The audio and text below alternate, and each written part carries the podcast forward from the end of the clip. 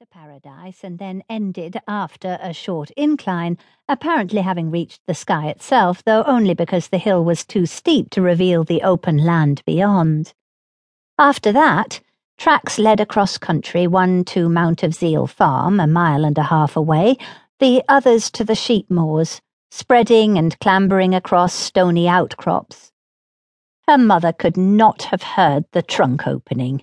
Perhaps she did not know about her interest in the trunk at all, was Rosie's thought whenever she went to it. The first layer was of 2 folded winter blankets, the next of saved baby clothes, all for a girl. There had been 4 boys, and by the time the clothes had got down to Ted, the afterthought, they were all wear and patches, but Rose was the only daughter. Her infant and small girl clothes formed a beautifully washed and pressed and folded layer, with sheets of brown paper separating them from the bedding. Now she moved them aside carefully. Did her mother know? Rose had never seen her look in the trunk other than to take out the winter blankets when the weather hardened. At the very bottom were 2 hand-embroidered pillowcases and a small white tablecloth with drawn threadwork, all given to Rose by her great-aunt Etta a few days before she had died. "You put them safe away." Her paper-dry hand had pressed down on Rose's soft young one. "Never used, never once. I kept them for my own bottom drawer, and bottom drawer was where they stayed, there being no marriage." Why not? Rose had not yet grown embarrassed to ask such things openly. In her mind, her great-aunt's would-be husband must have been killed in the war, or died of a wasting disease or a tropical fever. "No man ever asked me," which had silenced her. She had stared at the old face and chin warts and bristle, into the flat, discoloured eyes, half-hidden deep below the lids, and the flaking baldness through the veil of hair. And although of course she had known in her head that Etta had once been young and without these defects, the 94-year-old and youth had still been unimaginable partners.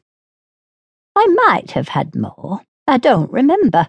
I know I had towels. I must have given those away. I had a satin night dress case, and I did give that away, once it was clear my chance had gone.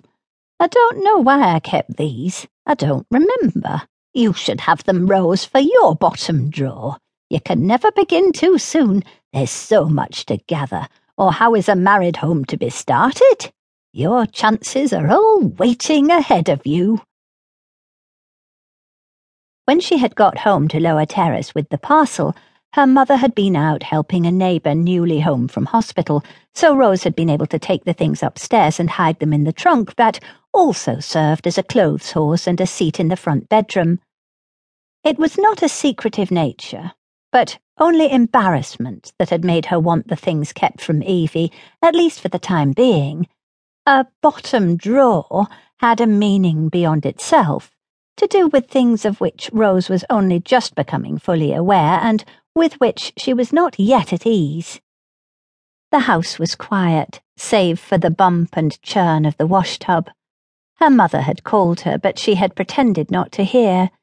She had just a minute or two to herself, and such minutes were rare enough.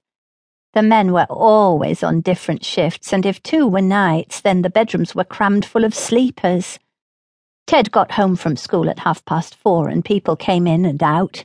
Minutes to yourself in a quiet house were precious and to be savoured for this reason. Rose lifted up the winter blankets, reached under the baby clothes, and felt about for her pillowcases and the tablecloth. She would not risk bringing them out to the light, just liked to feel the raised embroidery under her fingers and the smooth edges of the threadwork round the silky cotton. She wished she had some way of adding to them, or even of having a real drawer kept specially for those things. She pictured how the cloth would be on the tea table, laid with best china for a visitor, pillowcases puffed up and gracing a wide bed. She was 16. Perhaps she would be married in 2 years, and that was not long in which to gather her linen together. "Who is it to be, Rose?" her grandmother always asked. "Jenny Keel has a couple of fine lads." But Rose would not be drawn, though she always shook her head at any mention of the Keels, Norman and